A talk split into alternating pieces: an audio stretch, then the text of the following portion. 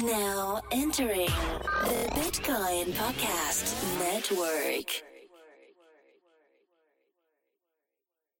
Welcome to the Bitcoin Podcast. Welcome to the Bitcoin Podcast. Welcome to the Bitcoin Podcast. Welcome to the Bitcoin Podcast. Welcome to the Bitcoin Podcast. Bitcoin Podcast. Time to buy, never sell. These three guys ain't no one will. The world of cryptocurrency. Holding on is what you do. These three guys ain't have the news. It's Bitcoin Podcast, baby. Welcome to the Bitcoin Podcast. Bitcoin Podcast. Welcome to the Bitcoin Podcast. Bitcoin Podcast. Welcome to the Bitcoin Podcast. Hey everybody, welcome to the Bitcoin Podcast, flagship show of the Bitcoin Podcast Network. Welcome to episode 264, and I'm your first host, Marcello. And I am host number two, Dimitri. Host number three, Dr. Corey Petty. What's up, guys? How was your week? My week was good, but not bro tank good. Both of you guys are in bro tanks right now. Yeah, it's that time of the year, man. I'm rocking a bro tank as much as I can now. My week was pleasant. It was a short work week. I didn't get home when I wanted to due to American Airlines being a steaming pile of shit, but I did eventually get to where I wanted to be and had some restful days and yeah, getting a lot of stuff done. So it's your week. Yeah. Cello? Are you alive? Is he frozen? Yeah, oh, he's frozen. He's super frozen. Okay. All right, cool. We'll just skip Cello. I thought he was super stoned, cold face, staring at us for a hot second. I was like, he's so still. How is he doing that? How was your week, man? My week was good. I didn't get a terrible amount done, as much as I'd like to. I'm gonna spend most of this Saturday working. Had a nice 4th of July. Went out to like a beach bar in Baltimore. Thought it was gonna rain. Didn't rain. It's always nice. And then yesterday I had some fun with friends on a nice Friday. Took a little half day on Friday. I bet people think we live such like relaxed lives. I mean, we kind of, for the most part, they are pretty relaxed. Yeah, yeah. I live a pretty relaxed life. I mean, I work a lot, but it's at a relaxed pace. Work hard, play hard. That's a song. Yeah, it's a good song. So, let's get into some stuff that we need to talk about. So for those of you that aren't in the Slack, you don't know, but for a very long time, we've been wanting to do merchandise on a store that houses merchandise. And guess what? We have it. We've got a store. You can get fanny packs. You can get beanbag covers. You can get shirts. You can get bomber jackets. Yeah, you can get stickers. What's up with the beanbag cover? Ain't nobody going to order a beanbag cover. Well, that's just in case you want to take the cover off of your beanbag chair and put our cover on it. Well, people that are 12 and people that are also maybe 16. There's like, so we use a service called Printful that allows us to kind of make products pretty quickly, and then they fulfill it and drop ship it for us. And so like there's a whole plethora of options. We can make stuff and put our brand on it and put it in the store. And for some reason or another, y'all chose beanbag to put in there and like the first products available. Well, I don't think it's like I think there's a beanbag chair and there's a beanbag like for people that play hacky sack. I know there's some like hacky sack cover in our audience. It's like a beanbag cover. Ain't nobody putting a cover on their hacky sack beanbag. Don't judge people. All right, if someone buys that, I will retract that statement. But no one gonna buy that. Okay, I bet you someone buys it. There's some cool shirts. You can get swag from all the shows. There's a bomber jacket. It's a nice bomber jacket. It's pretty bomb. We're gonna put polos on there. We're gonna put everything on there, and you could just go and buy TPP stuff, mouse pads, everything. Coffee cups. Who still uses mouse pads? Coffee cups that look like creatine bottles. Yep. I think Jesse is making some pre-workout gummy bears. That's weird, but really it happens. Making pre-workout gummy bears. That's a very Jesse-like thing. Soon there will be our book on there. Book's not on there yet. We'll put that on there. Yeah, maybe there's some underwear on there. Yeah, Cello's gonna sell his bathwater on there. I only take showers, bruh. He's gonna sell his shower drippings on there. Nah, I'll sell my used mouthwash. There we go. Corey, do you have any idea what I'm talking about? No. You guys know what I'm talking about? No. This is like Instagram famous girl who calls herself Gamer Girl is making a living off of thirsty dudes. Her name is like Belle Delphine or something. And she has 4.4 million followers and knows that they're all thirsty gamer dudes. So she'll like say, hey, if I get 100,000 likes on this, I'll put a video on Pornhub. And she'll get the likes, obviously. And the video says Belle Delphine stroking two cocks. And it's just her with two chickens. And she's like petting the chickens. So she's just trolling thirsty dudes. And so her latest troll was, I'm selling my bath water. And she'd take a bath and she'd take her water and she'd cap it and she'd sell it to people for $30 a pop. And it sold out in like less than 30 minutes. Thousands of dollars of bath water. I don't want to live in this world anymore. Yeah, I don't want to live in this world either, but that's the world we live in, Corey. Yeah, that's expensive. So, Cello, that's expensive. Start balling up that mouthwash and getting some thirsty moms out there to buy, yeah. Buy your mouthwash. Anyway, go to the store, buy stuff. We have a discount code. Yeah, the discount code for listening to today's shows is Andreas. Yeah. So use the Andreas, get 10% off your whole order. And then we can actually see who the hell is listening to us versus who's in the Slack, because the Slack got a different discount code because we're being savvy marketers. That's right. We're savvy like that. So we have some other stuff to talk about, right, Cello? Isn't there like a website? No. It rhymes with Oro. It starts with an E. Or no. That's not happening yet. Okay. No. Never mind. Psych. Dude, you're terrible at this. What are you talking about? Jesus Christ. So moving on. Let's get into some talking points. We're also sponsored by Blueberry Cheerios. The show. Did you guys hear my intro? Because my computer froze right when I didn't hear anything you said. You're like, hey, I'm Cello. And then you're like, Stone Cold stared at us for like 5 minutes and we thought you were mad. No, we heard the. No, I got a brand new Mac, and ever since I got it, it freezes sometimes. So, Thanks, Apple. Trying to think of a pun here, and I can't think of one. I got nothing. Okay. So let's talk about some crypto stuff right before we go into a pretty lengthy interview. There's something in the interview we touched on. Andreas. And it is Andreas. Anyone who's listening to this episode just is going to fast forward us talking and get straight to Andreas. Well, they're going to miss all this juicy delicates that we give people. And juicy, delicatessen conversation. Was this really the sixth time he was on? Fifth time. There will be a sixth, though. I set it up. But Facebook. I hate that we have to keep talking about this, but it is fairly relevant. Facebook launches Libra, and they get together their band of cohorts, and they're going to make the brand new cronies. They get, even Coinbase is in there. Just a consortium of about 28 different crazy large companies. And they say, well, you know what we're going to do? We're going to make a currency because we're that baller. And they tried. And they tried it. But almost instantaneously, like the United States... It's not done yet. They're fighting it. Keep going. Shouldn't you let me tell my story? Just telling it wrong. I'm not telling it wrong. I'm just not telling it in the way you tell it. So anyways, Facebook says we're going to make this currency called Libra. And the U.S. government says, no, you're not. And they said, hey, we're going to need you to stop that. They slapped a moratorium on them. And they said, you stop it right now. What is that, cease and desist? It's not a cease and desist. It's basically stop doing that. It's a fancy way to say stop doing that. It's a fancy way to say stop doing that. We want to look at it first. So either one of two things is going to happen. The U.S. government's going to go in there and going to say, yeah, you can't compete with our money. That's stupid. You're a company. Be a company. Or they're going to say, you can keep doing this, but we want a cut. We want a very large Uncle Sammy cut. Mm-hmm. I'm guessing it's going to be the latter. Upgrade going to get his money.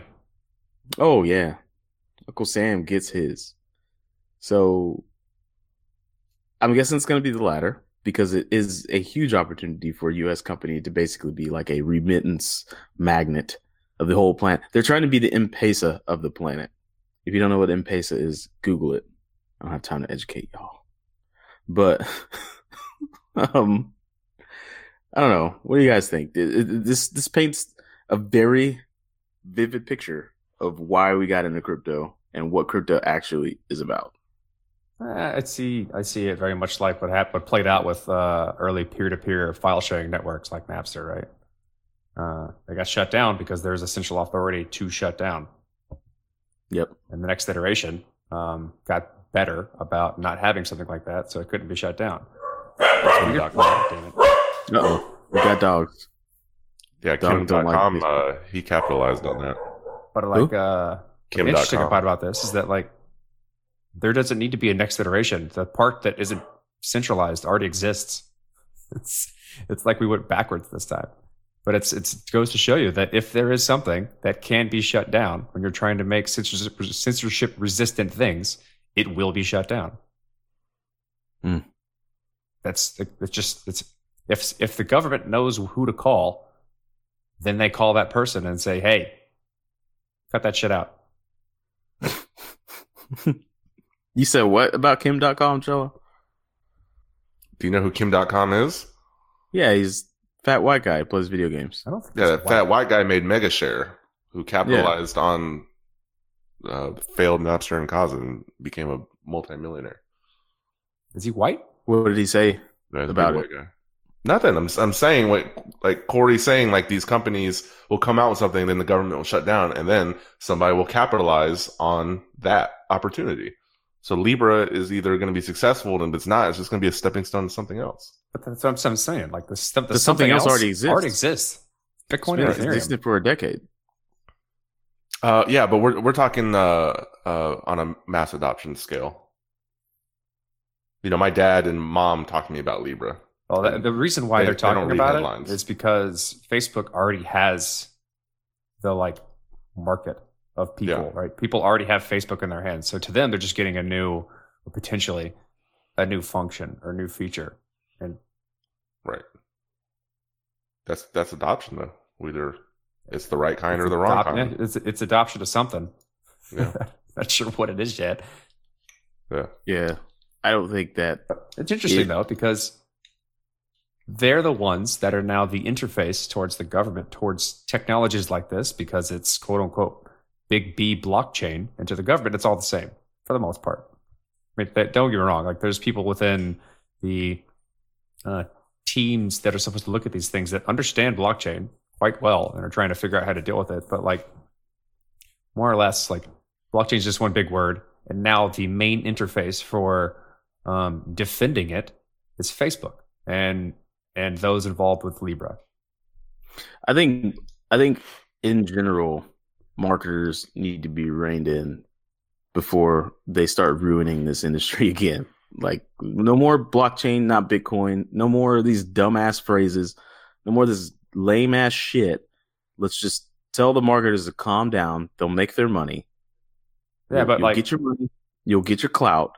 Just shut the fuck up and let us build on this and let us make it what it needs to be. It's not all going to be built on Bitcoin. I'm not convinced that Bitcoin is going to be the main thing for the rest of Bitcoin is going to be money. Bitcoin is going to be the money. I'm still not convinced, and I'm not going to make hard bets like that for the. For it's going to be the money, replacing fiat. No. Yes. No, it won't. Yes, it will. Yes, it will.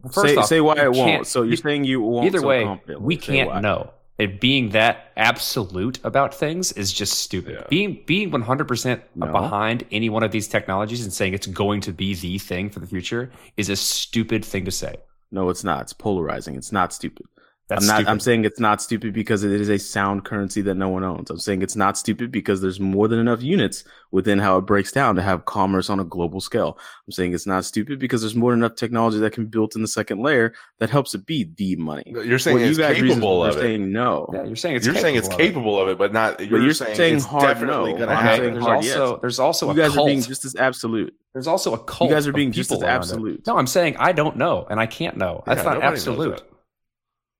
There's bad things associated with Bitcoin too. It moves at a snail's pace when a lot of things are moving elsewhere. There's adoption going on elsewhere that is not taking a part of Bitcoin because they're moving faster. There's a cultish behavior behind the Bitcoin ecosystem that refuses to look at other technologies and take lessons from it. Every single cryptocurrency in this entire ecosystem has a cultish group of people behind it. Every one of them. Not so much. Very so much. There are maximalists within every single network. I'll give you that. But I've been to DevCon twice now. Okay. I'm gonna go a third time this year. I'm like, God damn, some weird motherfuckers out here do some weird shit. That doesn't mean they're cultish. It just means they're different people. The first thing I think about cold people is y'all some weird motherfuckers. Like that's the very first thought that I have. Are you gonna tell me there's not cultish behavior behind Bitcoin? Yeah, I already said that.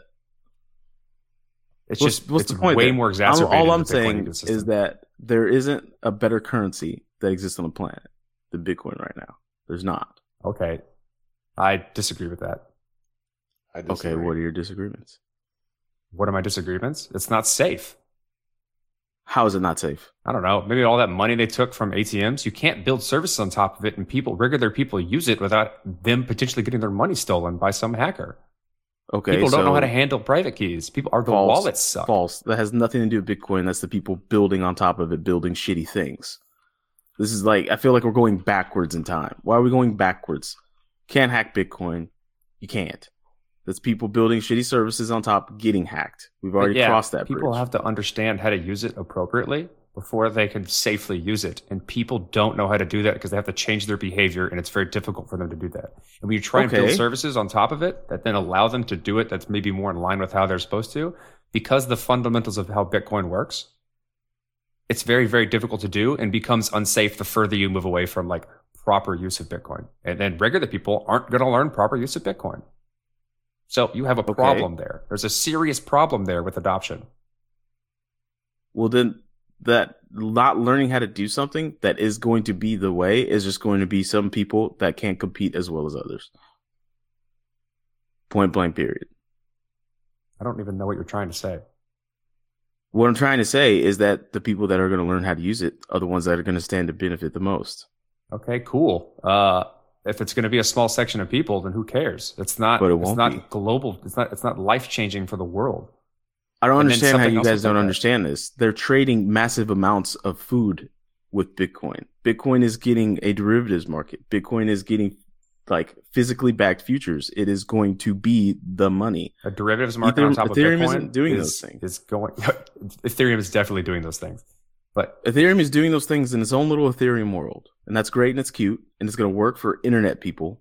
But it's not going to work for people that are actually like doing things in the actual real world. Bitcoin is moving from internet land. Most businesses that are using blockchain are built on top of Ethereum.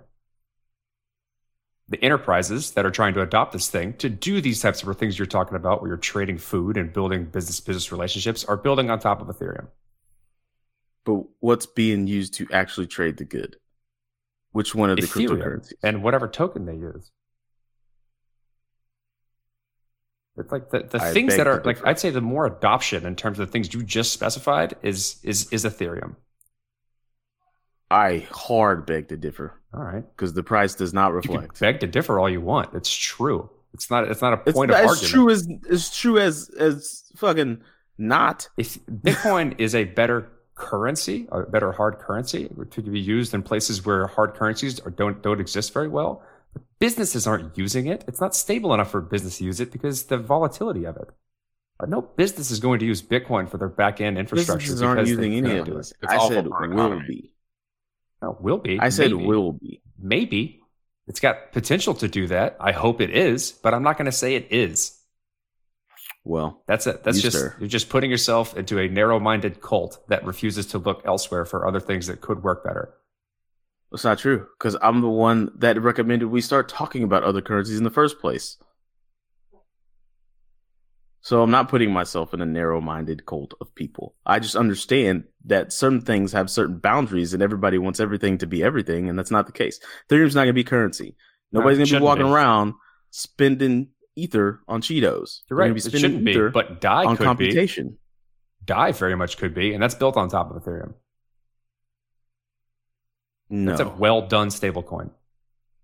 It is a well-done stablecoin. It needs to be used. That's something Ethereum a business would use. They need to be used for Ethereum things. DAI is. What cute. Does that even mean? DAI.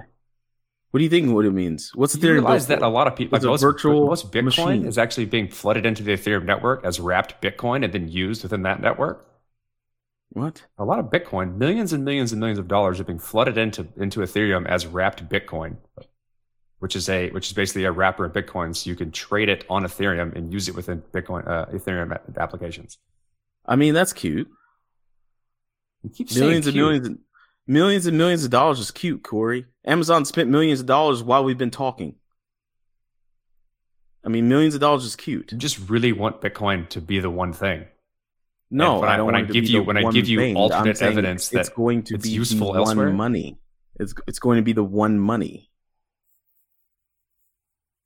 Like we're showing that, like it's going to be Bitcoin versus fiat, and fiat is going to be cutely wrapped in some sort of crypto fucking schema, and that's just going to be that. It's going to be fiat versus Bitcoin.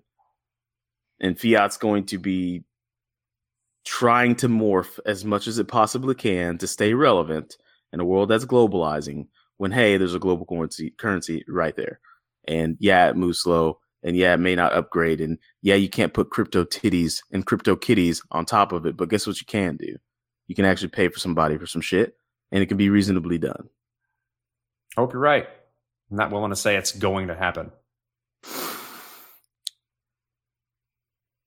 Okay. and by the way, once y'all's theories come to fruition, we'll be on episode 3000 anyway. It doesn't matter. If it fails or if it happens, it's not going to happen in the next 20 years anyway. So who cares? Go to Andres. I care. Another person that's going to probably back you up in a lot of ways. But I would also argue that he won't say what will happen. He will say, this is what could happen and why I think it should and probably will. Because then you turn into a preacher. Yeah. You can't do that. You're proselytizing and preaching and it's not a solid way to move about because you close yourself off to things that could be happening. If you need it to be true, this is a quote that I've always loved. Carl Sagan said this, you can't convince a believer of anything because of their deep-seated need to believe. And if you hold something so true and you need it to be so true so much that you're going to just refuse outside evidence to the contrary because you need it to be true. And you in this space, regardless of what coin you follow, you need to watch yourself from doing that. And I think that's just good general advice. What I'd say to Carl Sagan is this. He's dead, right? Yeah. Okay. What I'd say to Carl Sagan is this. Something's got to be true. All right. So you're going to get off the fence. And you're going to get on the right side or the left side of the fence. But you got to get on one of those fucking sides, Mr. Sagan. And then I would drop the mic, walk away, come back, pick it up, drop it again. And then I would say, I love your shows. Science is cool. And I would walk away. And he would look at you like a fucking idiot. It's all right. Because all right. I wouldn't see him looking because I'd be walking away. Let's move away from an argument that's never going to be solved because you won't listen. It won't. Because you guys won't listen. Okay. I'm telling you that things could happen to change this course of the future that you think is going to be true. And you say, there's no possible way that can ever happen. What I'm saying is going to be true. Yeah, I'm taking it to the long tail. Who's being more realistic here? I'm taking it to the long tail. All right. Taking as the limit approaches. All right, that's what I'm doing. I'll let the audience decide who's being unreasonable. Hopefully they do so by going to our store. So store.thebitcoinpodcast.com. Hey, we should have a shirt in the store called Dee's Wrong or Corey's Wrong. And if you support one of them, you buy the shirt and you wear it. How about Dee's an idiot or Corey's an idiot? I prefer that. Okay. Yeah, let's do that. One shirt will be green. It'll say Dee's an idiot. And one, no, wait.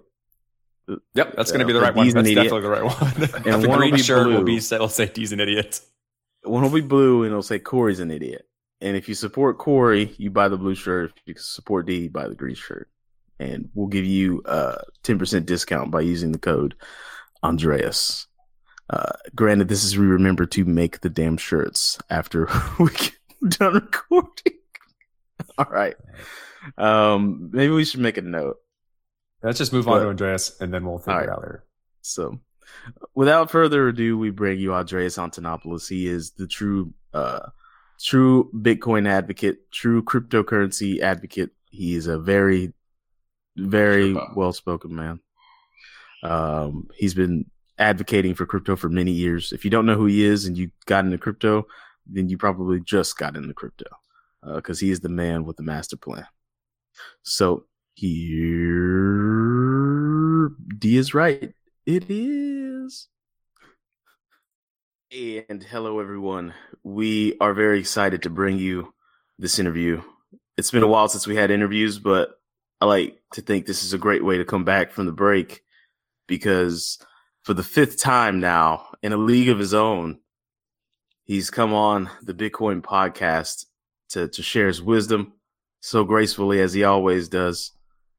We have the man, the myth, the legend himself, Andreas Antonopoulos, joining us from a location in the world. And so welcome back, Andreas. This is number 5. Well, for you. Thank you so much. You're welcome. You like coming back to the show. I gather you wouldn't have come back 5 times. So. I do. I always enjoy these interviews. Thank you so much for hosting me again. Would you say this is your favorite podcast? It's one of my favorite podcasts. Yeah. All right. We'll go with that. Yeah. I'll stick with it. We'll be clipping that. Considering you make your own podcast, like you can't really say it. Well, who? Yeah, what's changed? Last time you were on, that was August of 2018. What's changed? What's new? What's hip? Well, August, I was just about finishing my book, which got published in December. Yep. So, what was it? 4 months later, I published Mastering Ethereum, and that was a success in some quarters and a horrible betrayal in others, depending on how you look at it. Oh, yeah. I guess I could see that. And I've since been preparing some of my next work and building up to another book, as well as a bunch of other activities. I just finished a tour in Europe, where I visited 7 cities. I'm about to do my 7th city, which will be Athens, Greece. So 7 cities in 28 days. Quite a big, busy tour. Are you tired of roaming the country, roaming the world, and talking about or proselytizing? No, not at all. I mean, this is my favorite part of the job. I mean, it's physically tiring, but it's emotionally rejuvenating because I basically get to meet all of the people who make it possible for me to have this ridiculously wonderful job instead of a job. And you know what I mean? Yeah. And I get to meet people in different communities and hear about why they got into crypto and what interests them and what they're using it for, and hear about all of these interesting projects and visit these great communities. So no, it's my favorite part of the job. I think we appreciate you for it because you're basically my artillery. Whenever I on-ramp something in someone, I say, and by the way, just go straight to this guy, Andreas, because if I missed anything, he definitely filled the gap. So, oh, thank you. You're very welcome. So how go ahead. As I like to think of my role in crypto, I like to say that I'm the Walmart greeter of crypto.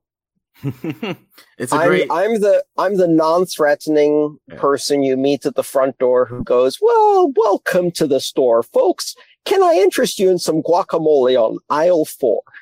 But you gotta be careful. Someone mentioned that in the Slack. So we have like a community Slack that people go in and talk to. And someone mentioned that the other day when we were talking about your videos, and I was like, "That's got to be a well-paying greeter job. Like that's the most well-paid Walmart greeter I've ever heard of." Oh, well, I mean, nowadays I basically live off tips, which is really great because, you know, in the early days, in order to make this work as an actual job, I had to keep chasing banks and commercial conferences and corporations to pay me to come and tell them why Bitcoin will destroy their industry, which was fun for a while, but you know, it gets old and it involves constantly chasing after the next job. But nowadays, for the last year and a half, I've been operating primarily off Patreon donations. And so I'm funded primarily through Patreon, which, and not just me, but I have a staff of 9 people now, which allows me to reach much further and to get a lot more done.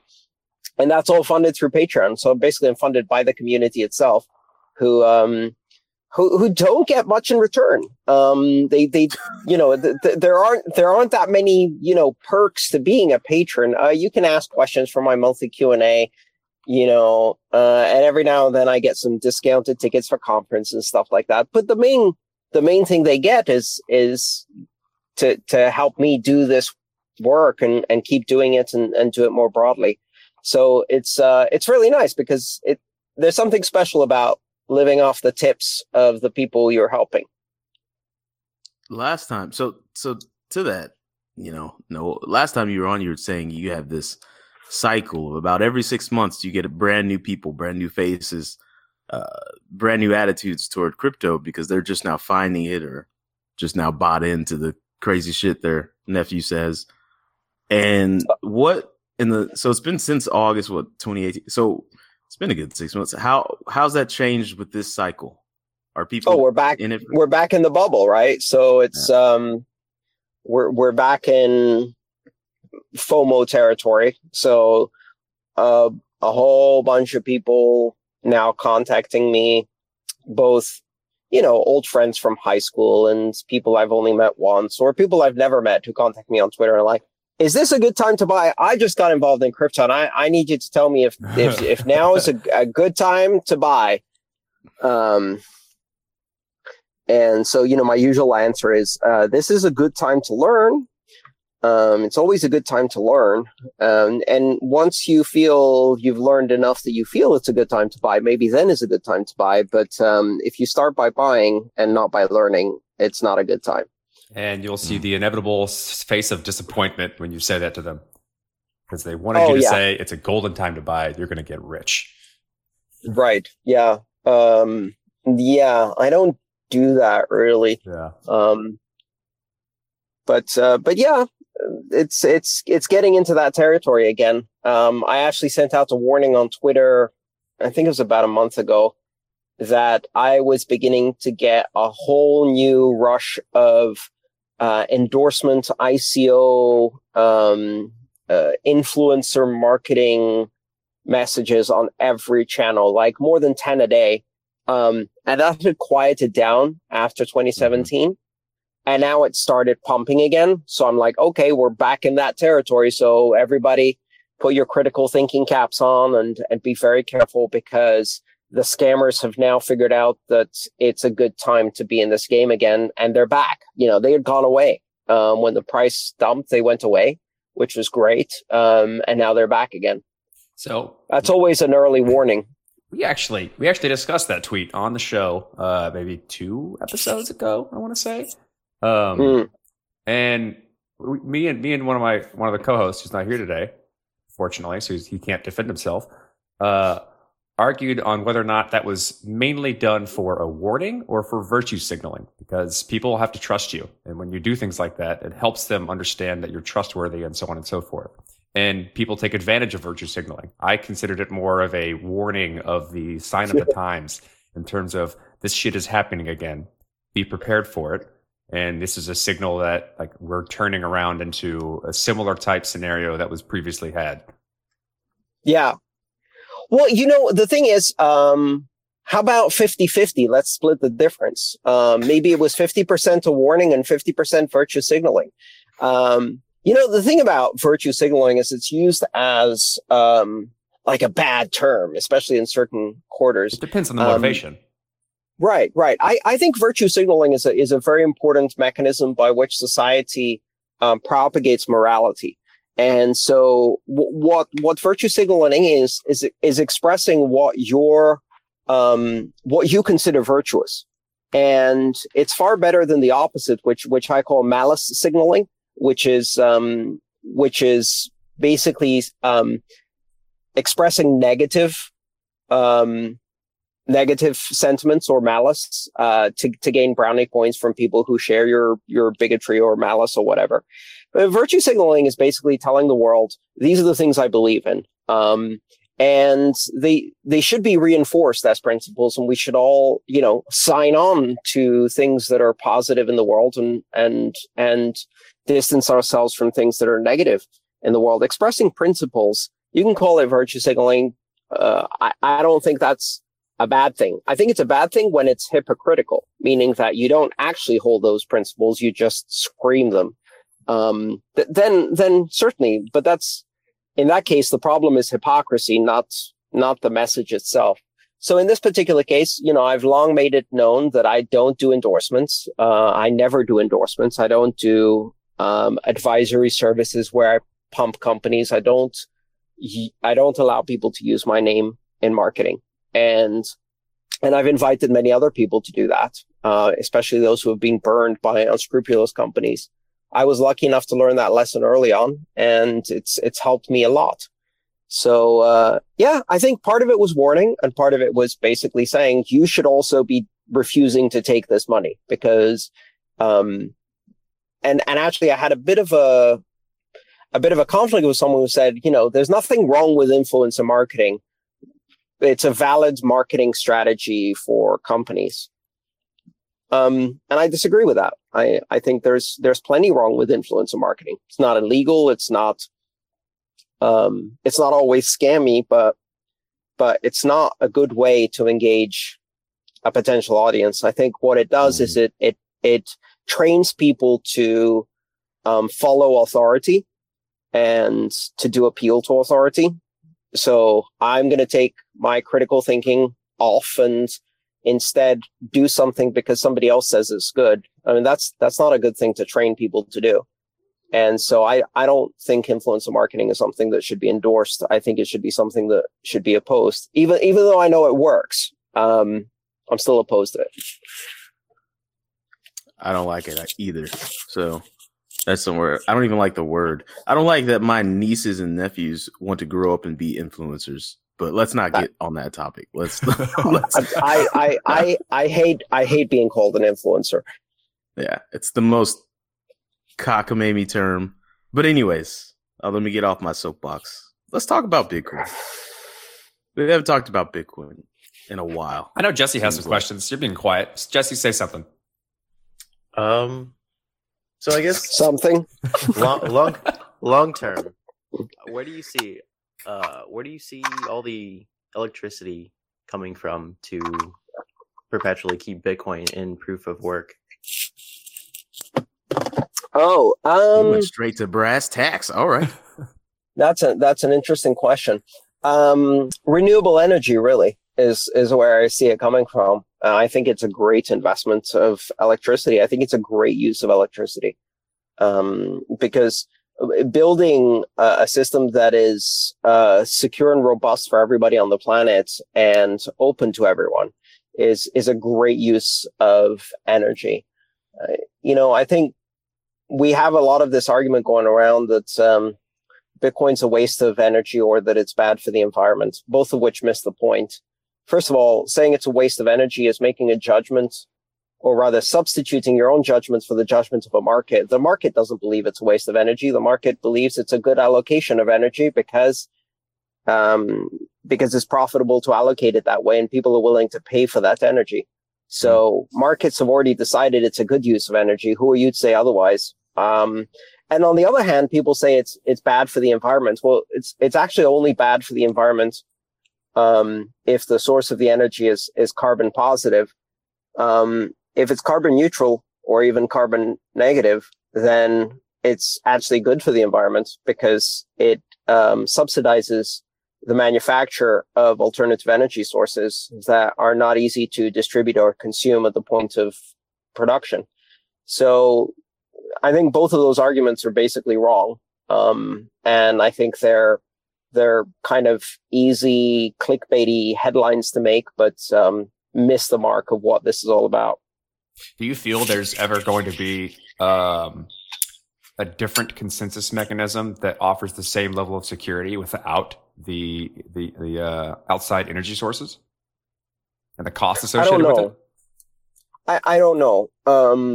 But I don't know because I can never say never, especially about technology. I think it's foolish to make absolute predictions.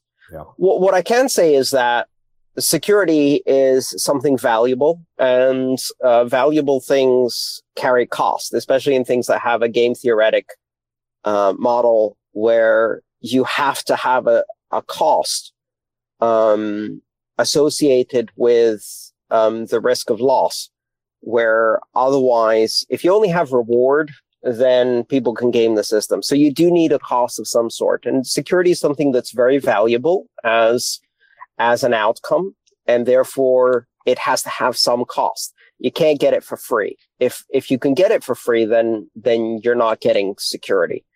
So, you know, is energy the best way to associate cost?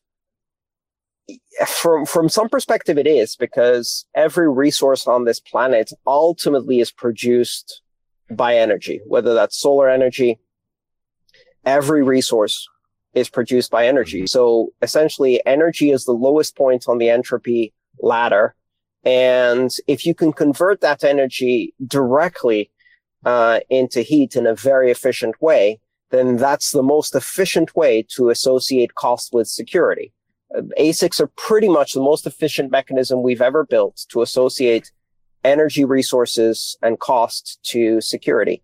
So I don't know if you can find a more efficient way to do it. I certainly don't think you can find a less resource intensive way to do it, because then all you're doing is getting less security. So if you think about it, how secure is Bitcoin? Well, it's so many gigawatts secure. That's the metric. You can say it's so many gigawatts secure. So can you make it less gigawatt intensive? Yes, you can make it less gigawatt secure. But that's not necessarily a good thing. Does it need to be that secure? That's a market function. So that's a question that's answered best by the automatic difficulty adjustment. And I think the market at some point, we'll see a point where it's not worth having more security in Bitcoin because the economy of Bitcoin isn't big enough to sustain it. And if that's the case, the difficulty will drop. But until that's reached, as long as the economy keeps getting bigger and it needs more security to support a bigger economy, then energy is the best way to do that. The obvious naysayer argument to what you've just said is that may be true, but what's really important is the fairness of the efficiency of that energy conversion, right? I don't know what that means. So, like, the distribution of machines across the globe, so that people can equally participate in this security. Yeah. Not only that, fuel rate, because by 2060, I guess, is the number people like to throw around, is when we'll run out of petroleum. And most electricity is generated through petroleum, right? So, I don't know. Yeah, but I mean, again, that's a problem with production, not consumption. Arguably, if we run out of petroleum, then the price of producing electricity through petroleum skyrockets, and then it's much cheaper to produce it through solar energy. All of the miners switch to solar. Miners hunt the cheapest form of energy, and right now, the cheapest form of energy is unconsumed energy. It's energy that is produced in excess of local consumption or distribution, basically waste energy, energy that cannot be consumed. That's the cheapest form. It's less than even the cheapest form that people throw around, which is coal. Even cheaper than that is isolated electricity sources where there's not enough demand in the local area. So, you know, if we're concerned about environmental damage, then what we need to do is incorporate the cost of environmental damage into the electricity markets, which is something that, you know, politically has been problematic for many, many decades, but really needs to happen. If you incorporate the cost of carbon production so that burning oil is much more expensive than carbon neutral energy, then the price of burning oil goes up, miners stop burning oil, and they move to energy sources that don't burn oil. It's very, very simple. And in fact, it's the only market-based approach that works. Let's put simple on quotations, but it would be a graceful solution. It's technically very simple, and it's the most direct form of economic intervention that you can have. But there is a lack of political willingness to do that because of primarily the oil lobbies. Mm-hmm. Just if I were working in the energy industry and somebody said like, "Oh, I could turn the sun into money," let's figure that out. That's why I don't see why that hasn't hit anyone like a lightning bolt yet. And because it's not profitable to the oil companies.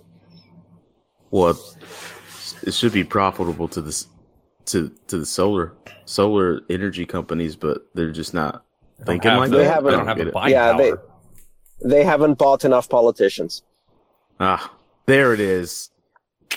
Those damn politicians. Yeah, I want to get back to what I mentioned before. The actual cost of energy production was, and that's the distribution of the machines that are using that energy and their efficiency of turning that into security in Bitcoin. And previously, what you had mentioned, I think a couple of years ago, or maybe even a year ago, your argument to this was when ASICs started becoming produced, they were far behind Moore's law, and basically the first person that came up, like the rate of production was so fast that it didn't, unless you were on the leading edge, you were probably going to be behind if you tried to produce. And until we got to the point within months, until we caught up to Moore's law, you're not going to see a fair distribution of producers of the ASIC technology.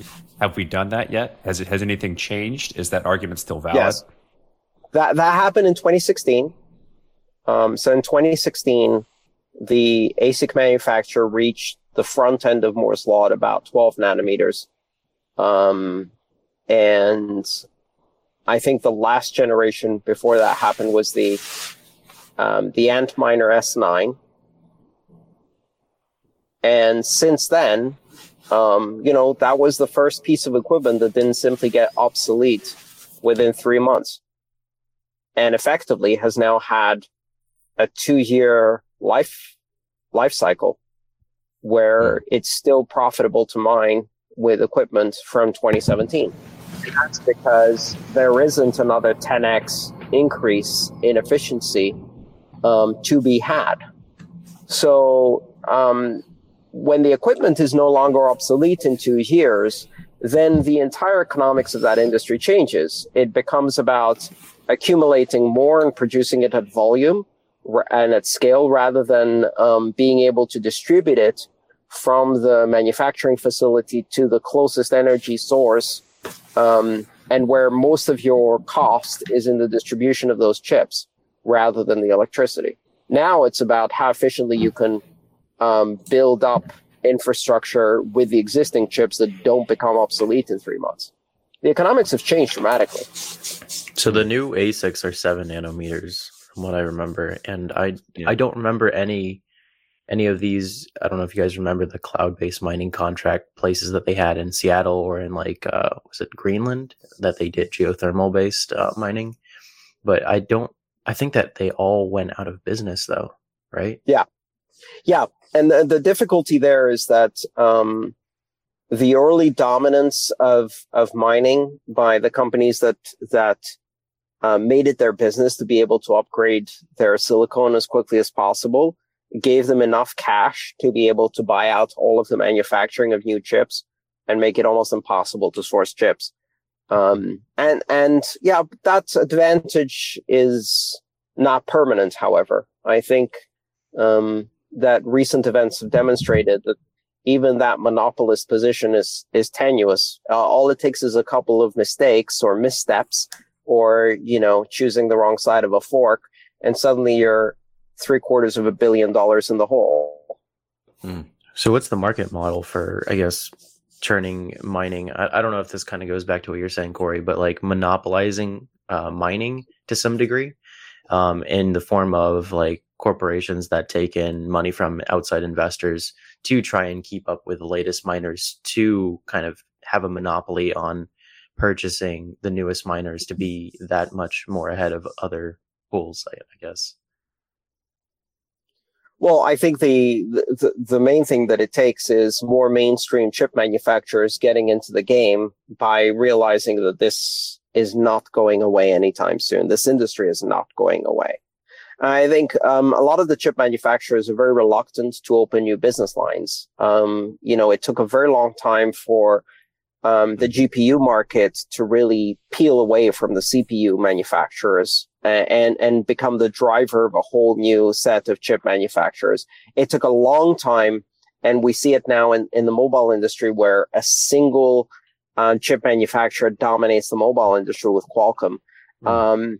We have a similar thing where now neural network chips, again, are dominated by really by one manufacturer, and that's NVIDIA. And so these niche markets, before they become much more competitive among the different chip manufacturers, at first are only dominated by the companies that are willing to take a risk that this market isn't going away, that it's here to stay, and that it requires specialist chips. I think we're going to see, you know, all of those industries, just like GPUs now have much more competition in them. We're going to see the same with neural network chips and AI chips, as well as mining chips. So can I ask one last question on the subject of mining chips real quick? Yeah, go for it, man. So I guess, like, I heard hearsay that a lot of the miners in China were just like rural farmers turned like excess electricity chasers in, like, I guess rural parts of China world, where they tap like wherever the power generation facility, like near those areas, tap distribution lines coming off and then set up miners. And then I guess local enforcement would come by and figure out that there were people there, and they'd kick them out, and they'd do the same thing again.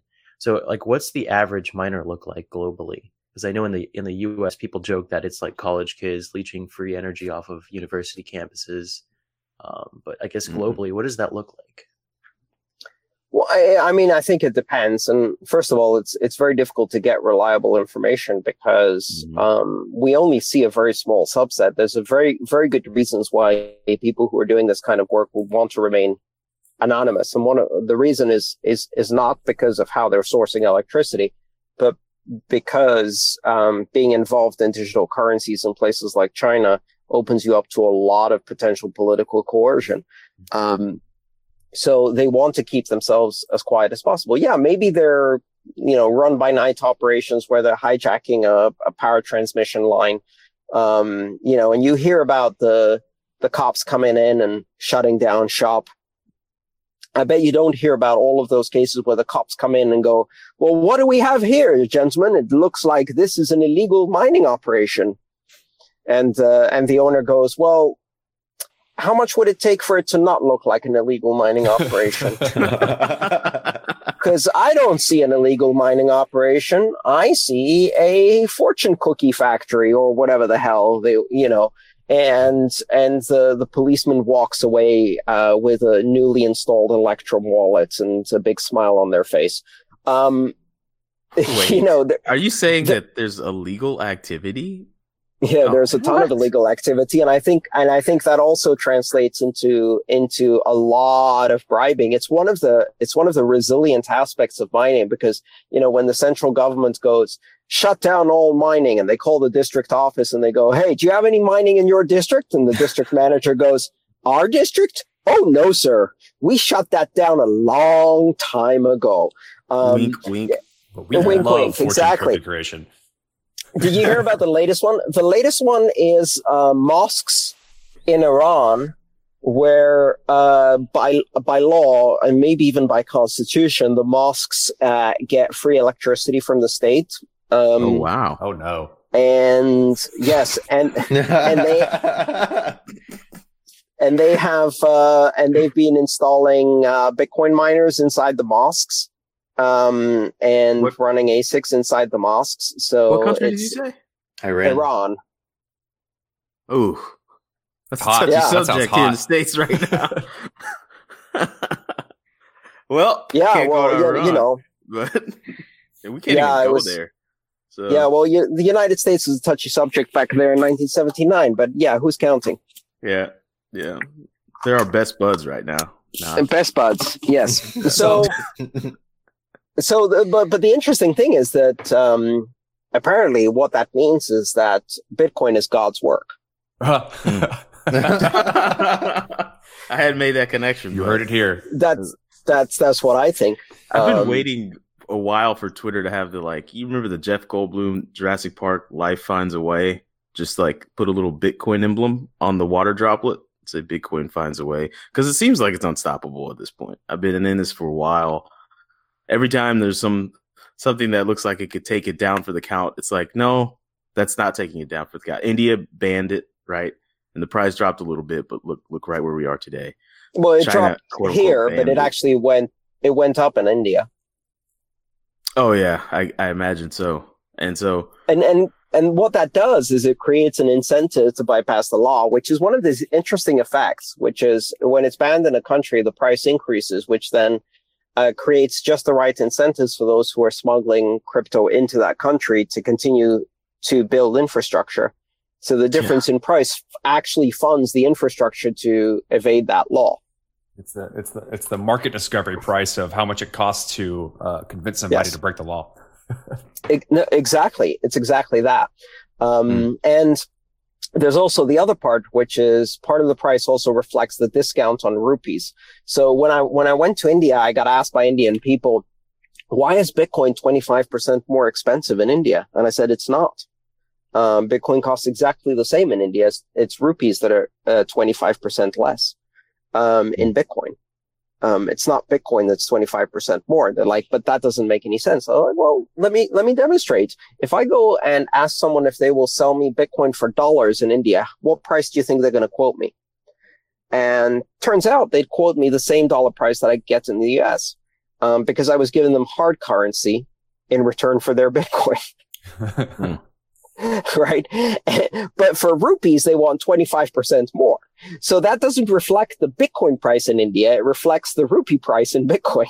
It's basically saying... Go ahead, sorry. It's basically saying that rupees are being discounted by 20% because they're not exportable currency. They're not currency that you can move. And so you can't arbitrage away the discount. So whereas dollars are currency you move, and therefore you can arbitrage away the discount. And so there is no discount. It's the exact same as the US price. It's interesting that you bring that up, because I've been trading since 2014 in games that are on Steam. Like, I don't know if you know Counter Strike, that old game. So, you know, the new kids, at least the kids as of 3-4 years ago, 12-year-olds transacting in Bitcoin to trade knives worth thousands of dollars. I'd see kids who have hundreds of Bitcoin. And I'd be like, wow, really? So there's this idea that whether it's rupees, whether it's the strength of the dollar, that, you know, you're willing to buy, that people, you know, jack up the price of Bitcoin in rupees 20% more. That same concept, I guess, and the economics of game transacting with 12-year-olds applies as well, where in CSGO the rupees are the equivalent of the CSGO keys, and so that's how they bypassed Steam's market trading restrictions. So they'd use a combination of the value of the rarity of the skins combined with these keys combined with Bitcoin, and then they'd figured out trading opportunities to keep accumulating Bitcoin back then. So you probably got a lot of little kids with enormous sums of Bitcoin nowadays. Oh my God. Yeah.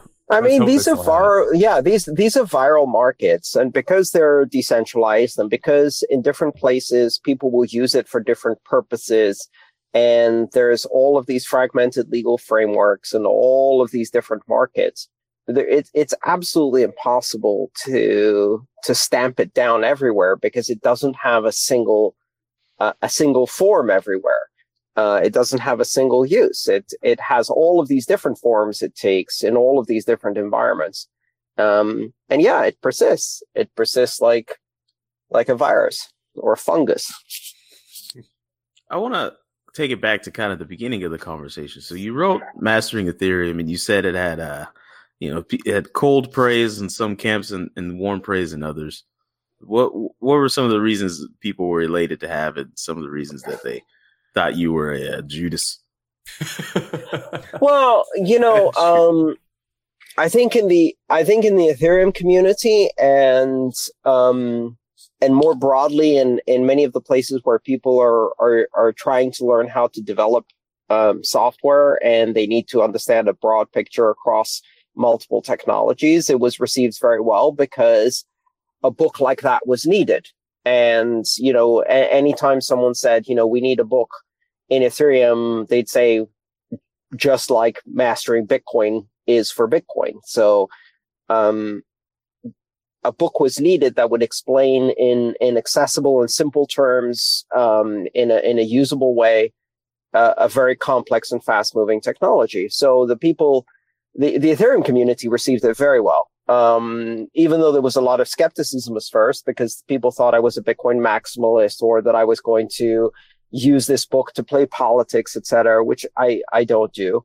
And in the end, the book was well received because once people read it, they're like, okay, great. This is useful. So that's what happened there. And I'm very happy with the result because to me, this is the book I wish I had when I was trying to learn how to use Ethereum and how to develop smart contracts. Oh, Jesus, and that was my goal from the beginning. Good Lord, me too. Yeah, so that was my goal, right? I'll write the book that I wish I had, and I feel that I achieved that. But in the Bitcoin community, there were some, not a lot, but some people who were very offended that I decided to write about another technology. And it's really funny because people come up to me all the time and they say, well, why did you write a book about Ethereum? It's a shitcoin or something like that. And I'll say, oh, okay. Have you read the book? No, I don't need to read the book. It's a shitcoin. Well, okay. Well, how about you read the book? And maybe in the book, you'll see what I found interesting about this technology. But it was pre-mined. It's a shitcoin. Well, sure, but I didn't write about the economic distribution of the book. I wrote about the technology and why it interests me. And it's not just Ethereum. It's just all of the interesting things happening with virtual machine, smart contract programming are happening in Ethereum because that's the one leading the way. I wrote it because I thought the topic was interesting. Yeah, I don't want to read it. Well, okay. Listen, it's free. It's on GitHub. I will consider opinions based on having read the book. I will not waste my time on people who have opinions without having read the work I put in. That's strong. A valid argument. Well, opinions without backing have no weight. I mean, right? Like, there's no reason to consider them because there's nothing behind them, and so it's just people talking. Yeah, I understand that some people are a bit upset, but if they think that by being interested in another technology, I stopped being interested in Bitcoin, they're not really paying attention to my work because first of all, I continue to do the vast majority of my work in Bitcoin.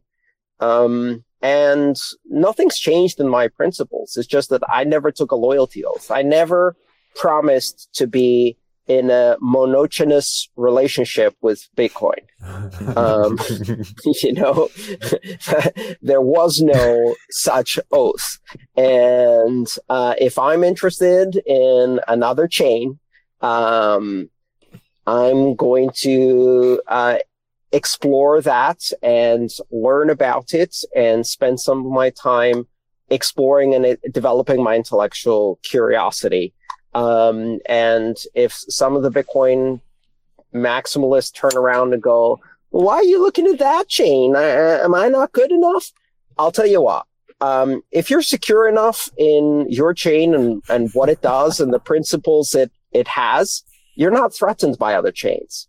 Only people who are insecure are threatened by whether I'm loyal to one chain or willing to explore and learn about other things. I'm actually so confident that I don't feel that anything threatens Bitcoin for the application that Bitcoin is best at.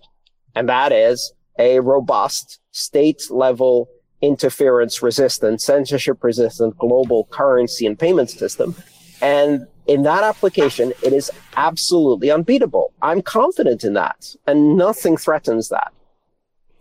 It's an interesting question based on that. I think you're uniquely qualified to answer based on the kind of the fact that you've dove so deeply into both of these systems.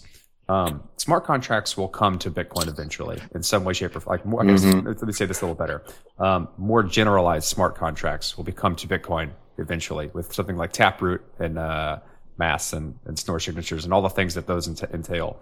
What have you learned, or like maybe based on the way Ethereum is pushing the boundaries of how smart contracts work, can any of that stuff actually be ported over? Because the underlying infrastructure of these two systems is very different, and how you do smart contracts with the EVM and Ethereum can't really be ported over part and parcel to Bitcoin. They're going to have to do it differently.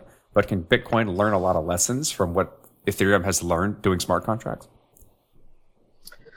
I think the most important lesson to learn is that it's not worth the price you pay. Which is, I hope we won't see generalized smart contracts ported over to Bitcoin, because that's going to spoil what Bitcoin does best. There are some fundamental engineering trade-offs required in order to do that kind of work, to do generalized smart contracts. I think the simplicity and limited scope of the Bitcoin script language is one of the most important features, which keeps Bitcoin very robust and secure, and which means that you can rely on the smart contracts being very difficult to compromise or find vulnerabilities.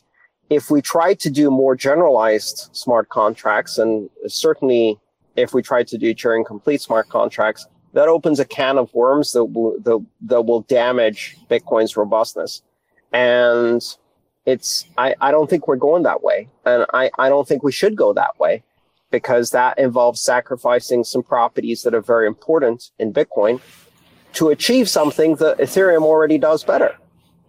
Do you feel Taproot is pushing that? No, not at all.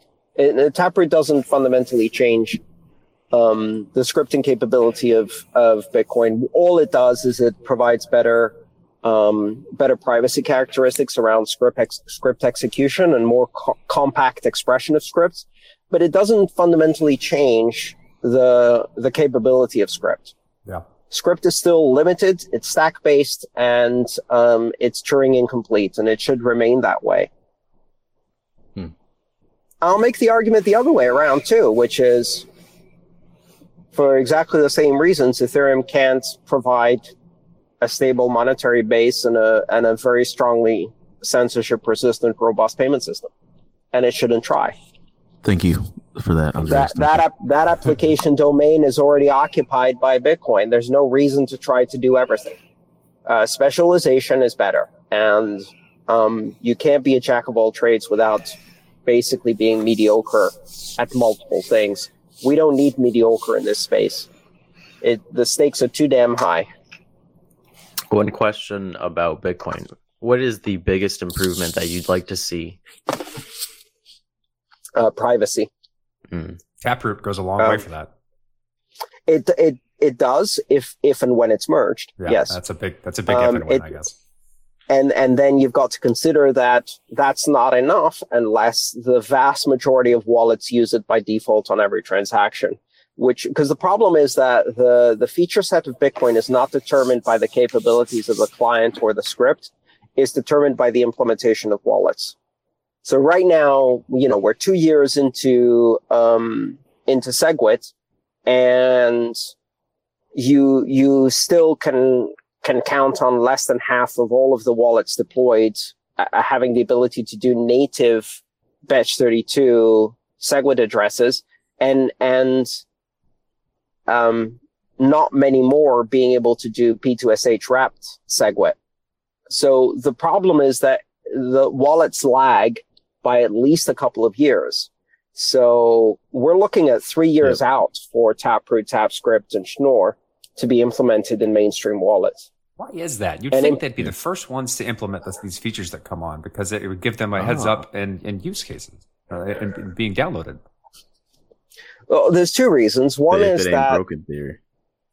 Things are moving too fast, and when you're at the front end of the feature set, the wallets end up facing the users and having to deal with all of the support costs of introducing change. Every time they introduce a change, that creates a support cost. When people misunderstand the change, or it's not implemented, or bugs creep in, etc., all of that cost is borne by wallets and exchanges that work as wallets, right? So they're reluctant to introduce change too fast. And the other thing is that other than exchanges, the vast majority of wallets don't have a monetization, a good monetization solution.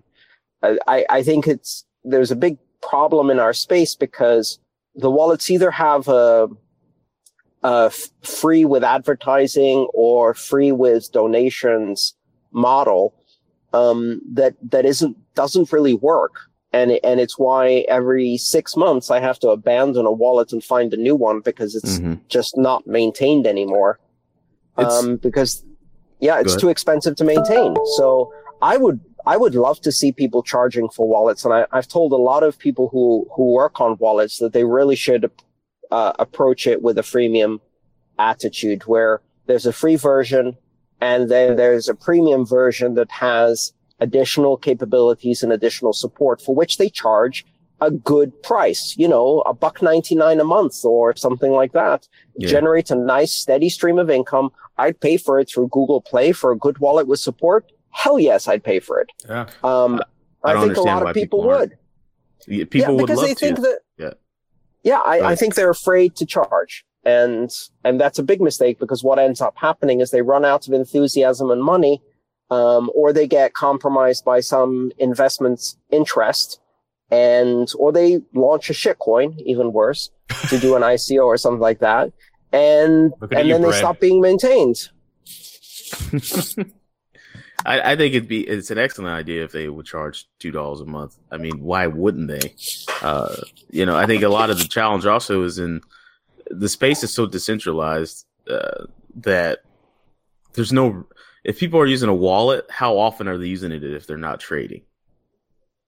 Right, they're not using it often if they're not trading. I look at my little market crypto app more than I look at my wallets, because I understand what's going on with the wallets. I understand what's in there. I use a wallet 2 or 3 times a week because I run my business on crypto. So I use both Bitcoin and Ethereum wallets. I pay salaries. In fact, I just recently saw a new feature in Electrum that actually threw me for a bit of a loop at first. They introduced a nice change, really nice change in the code, but it confused me as a user, and I had no way of figuring out what it was if I wasn't technically minded. So I was paying my salaries, and I made 3 different payments to 3 different people in a row, and I made the second and third payment before the first one was even confirmed. And because it was replaced by fee, instead of spending the change and chaining the transaction together, it turned the first transaction into a batch transaction by adding outputs. It's like, okay, the first one hasn't gone out. So rather than doing another transaction, let's add an output to the first one since it's RBF. Nice. And then it added another output. So at the end, I only had 1 transaction. I'm like, where did my other 2 transactions go? I had to open it up and look at the outputs. I'm like, oh, it batched them. Nice. Also, it didn't tell me. Fuck. So that was confusing. I pay for a feature like that, right? And some wallets do it really well, and some wallets are very, very slow to add features. So again, back to the topic at hand, privacy. I think we need to do more than just Taproots and TapScripts, but I'm worried that it's going to take way too long. And I think the only reason it's going to happen is because there is a much more robust attack against Bitcoin, which I would guess is coming soon. We're going to see much more government intervention against crypto, I think, in the coming years. Oh, big time. Big time. We're no longer innocuous and easy to ignore. Now, that brings Facebook up. There's a lot of things happening in the space right now, which are giving you direct evidence for something like this. And I guess the main thing for that is Libra, and then also the government's response to Libra. Mm. Yeah, I mean those are two siren songs of looking at what's going on. One, we're as Dee has been putting it for the past 3 years, we're creating the final boss that technologies like Bitcoin are going to have to face to become, I guess. More ubiquitous and used, as well as we're seeing the response from government. It's the other way around. Okay, Bitcoin we're creating the last boss of middlemen. No, I mean, final boss for Bitcoin or for like open and permissionless cryptocurrencies. Yeah, Bitcoin is the final boss, and it's a level you can't be. Yeah, it's supersonic. But to the average user, they're not going to really know the difference because they're just getting capabilities put into their hands, and in a situation like Facebook, they already have the technology. They're just getting an extra. Who's the average user? I don't know. I mean, that depends. Like people who are ignorant to the whole thing right now are going to be introduced to the concept through something like Libra. So if the average user is the average of 7.5 billion people, first, they don't have Facebook. Secondly, they don't have a smartphone. And thirdly, they're not going to get Libra. Isn't that Libra's point? That. Isn't that their goal in producing something like that is to get access to those people? Not realistically. Because they will be banned in any country where that's a meaningful threat to central bank and government control. The response from India was very, very illuminating. Almost immediately, you heard from politicians in India saying that it would never be allowed. And for good reason, because next time India does a devaluation, which they've done a few times already, and I'm just using that as an example. It could be any other country that's doing that. But next time they do a devaluation, if users can simply switch to Libra, then the central bank just lost its power. They can no longer erode away the debt and print money and prevent people from going to a hard currency. They can do that today with currency controls. They can't if they've allowed Libra into their country. So they're not going to allow Libra into the country. So it's not going to help the unbanked in India. And they're more technologically advanced. You think they're going to do that in sub-Saharan Africa or South America or Southeast Asia? Hell no. So then just change the wording of Corey's question to be the average American investor into crypto, I guess. Mm. Or the average American that would invest in Libra. I don't think investing in Libra is a thing. It's supposed to be a stable coin. I mean, yeah, well, that's interesting because, of course, that means that it's not going to have the same viral capability that FOMO creates, which is interesting. You know, maybe we'll come to see FOMO as a feature, not a bug. But the whole, Libra in the developed world. Sure. I mean, but what is it other than PayPal with a shinier interface? They're still going to freeze accounts. They're going to seize accounts. They're going to censor specific types of payments. You're not going to be able to use it to pay whoever you want, and you're not going to be able to use it to pay across borders more easily than PayPal. And they're going to have to deliver the full kit and caboodle of KYC and AML. There's no question about that. But they already have that. And if anything, because they're more threatening to governments, they're already saying stop, which is really funny. I can just imagine, the discussion in the briefing room of the senator's office, and then the senator's got all of his millennials around with their briefing papers. Is like, okay, so this Libra, is this like Bitcoin? No, sir. Can we stop it? Yes, sir. Okay, stop it. That's it. I'm gonna go after Facebook. In one week, they released a paper saying, stop it. Just stop it. Right? I think I mentioned that in the last show. And it's like, this is evidence that if there is something that somebody can go after, they will. And it should be at least a it's something that people should recognize when building infrastructure, building a company, building a technology, that if you have centralized points of failure, it will be gone after. And that's we saw that in the whole peer-to-peer industry with Napster and so on. Exactly. They're gonna call Mark Zuckerberg up in front of Congress or the Senate Financial Oversight Committee and say, come and explain this to us. We're going to do hearings. Who are they going to call with Bitcoin? You? Me. I hope they call me. What's going on? What's going on, senators? What do y'all need to know? You guys are the Bitcoin podcast. You clearly own the thing, right? Oh yeah. Yes, exactly. We owned it for a while, actually. Well, we started the podcast first, and then we started Bitcoin to fund it. Yeah. Bitcoin was just a shitcoin. You know?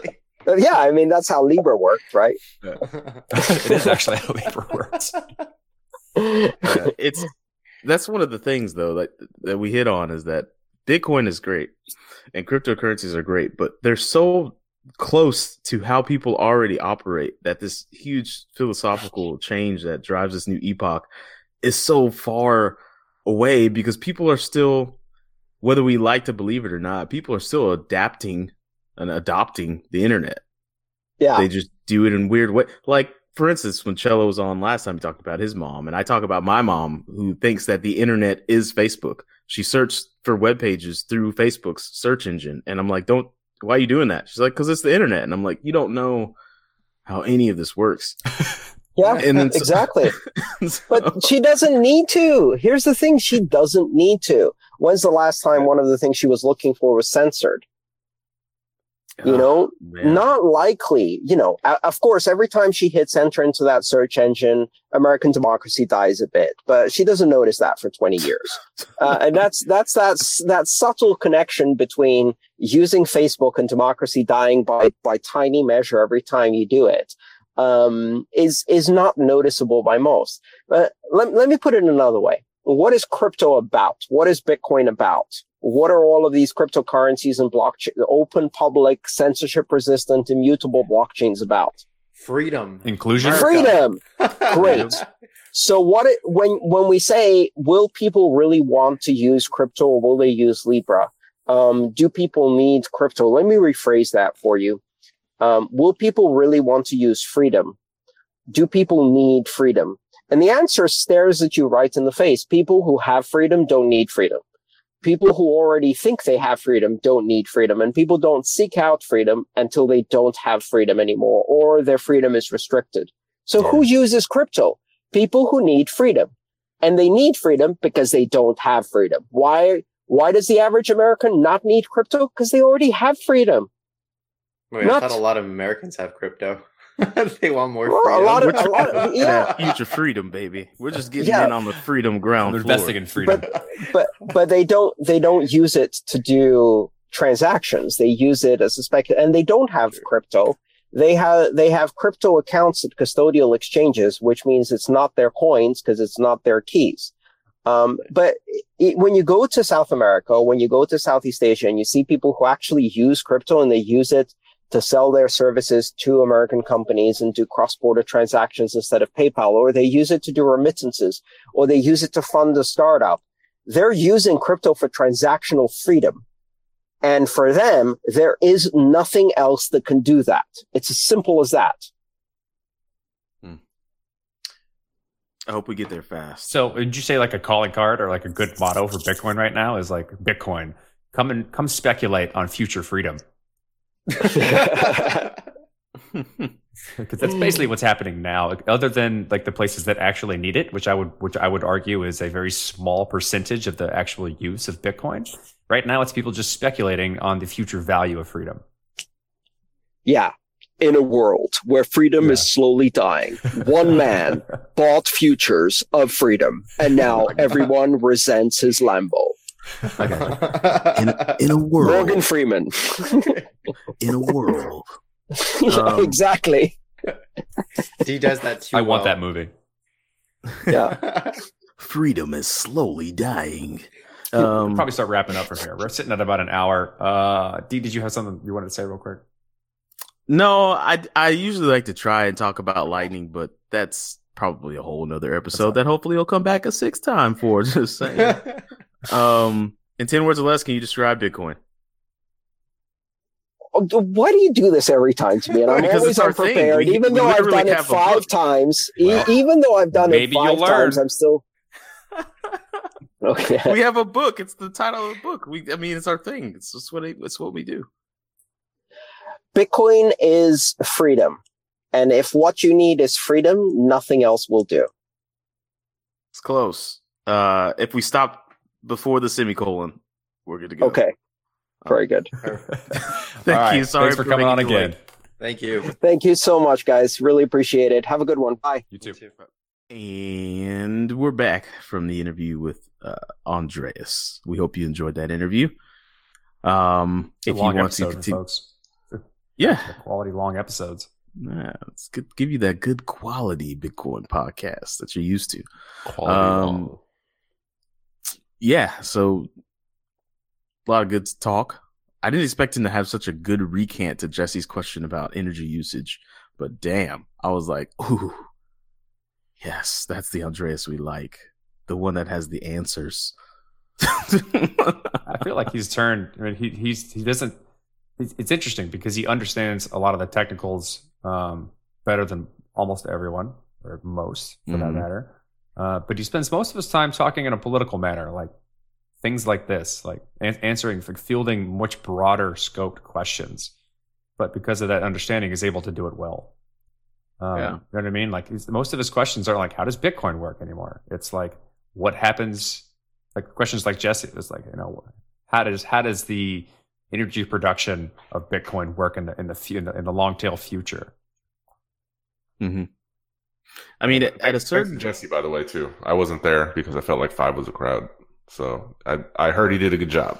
Yeah, I think the closer we get to adoption, the more politically framed the answers have to be, because then you're dealing with swaths of people, and there's no way around politics. Ever. If you're a grown adult, you're going to deal with politics in some way, shape, or form. In office, in your family, in your community, you're going to deal with it. It's just a natural, like, emergent quality of humans acting in mass. So I'm not surprised, Corey, that he's answering more questions like that. No, I'm not either. It's kind of interesting to see, like, it's very difficult to find a person who's capable of doing that, because it requires a deep understanding, as well as the ability to like have more of a broader, nuanced viewpoint. He's not polarizing in any way. He's capable of looking outside of himself, learning from other things, and then taking it back to how it applies to Bitcoin. Because he believes in Bitcoin, I'd say the most. And I think his answers. Did you see the speech when someone asked him what governments are going to do about Bitcoin to shut it down? And he was like, "I sell them good fucking luck." Like, that's pretty polarizing. Well, like, that's the thing. It's like, you can't shut down Bitcoin. You just make it more difficult for your jurisdiction to use it. Yeah, but which is costly. Like we said, right? It's like it's a proxy for freedom in a lot of ways. This technology is, when done right. Yeah, it's a beautiful game too, because at a certain point, Bitcoin might become so valued, so high, and easy to use that you're actually wasting money trying to get your people not to use it, your constituents not to use it. So it's like, well, can't beat them, join them. But without going down that rabbit hole, let's wrap it up. Yeah, like a well-packaged Amazon product. Awesome. So we're the Bitcoin Podcast, flagship show of the Bitcoin Podcast Network. You can find us on Twitter at the BTC Podcast. You can find us on Instagram at the BTC Podcast. If you are an Instagram thought, please reach out to us. We'd like your services. I'm kidding. This is false. What else do we do, guys? We have blogs. We have a store now. We have a book called In 10 Words or Less, Can You Describe Bitcoin, Ethereum, or Blockchain? You should go buy it. If you go to thebitcoinpodcast.com, or the bitcoinpodcast.network, you can click on the book. It'll take you through the how to buy it procedure. Actually, .network doesn't work. Hasn't worked. What's wrong? I'll just move the redirect. It should work. It should work now. What? Okay. Anyways, go to thebitcoinpodcast.com. Again, we have a lot of stuff in our store. You can go to our store. Use the discount Andreas. Get 10% off. All the things. Store.thebitcoinpodcast.com. What else am I missing? We got a new show launching this week. We do. Yes. Blocked by Design. There we go. New show. Reem came on the show to talk about it. Yep. Blocked by Design. It should be coming to you guys. So if you're interested in UI, UX, all things design, Reem's going to sit you down and educate you. Yeah, that's about it. Enjoy just the headers. Please, if you're listening and you want to support the show, do bigger and better things, go to Patreon. We have a Patreon. You can spend a little bit a month, and you can get things like Flaming Hot Cheetos or discounts, monthly discounts at the store. We're ramping it up, guys. We're ramping it up. You guys got anything to add? Join us. Yang. Talk to us. Vote for Yang. Yeah. Shout out to Zoe Saldana, Zassi Beats, the lovely Carla Lewis. Play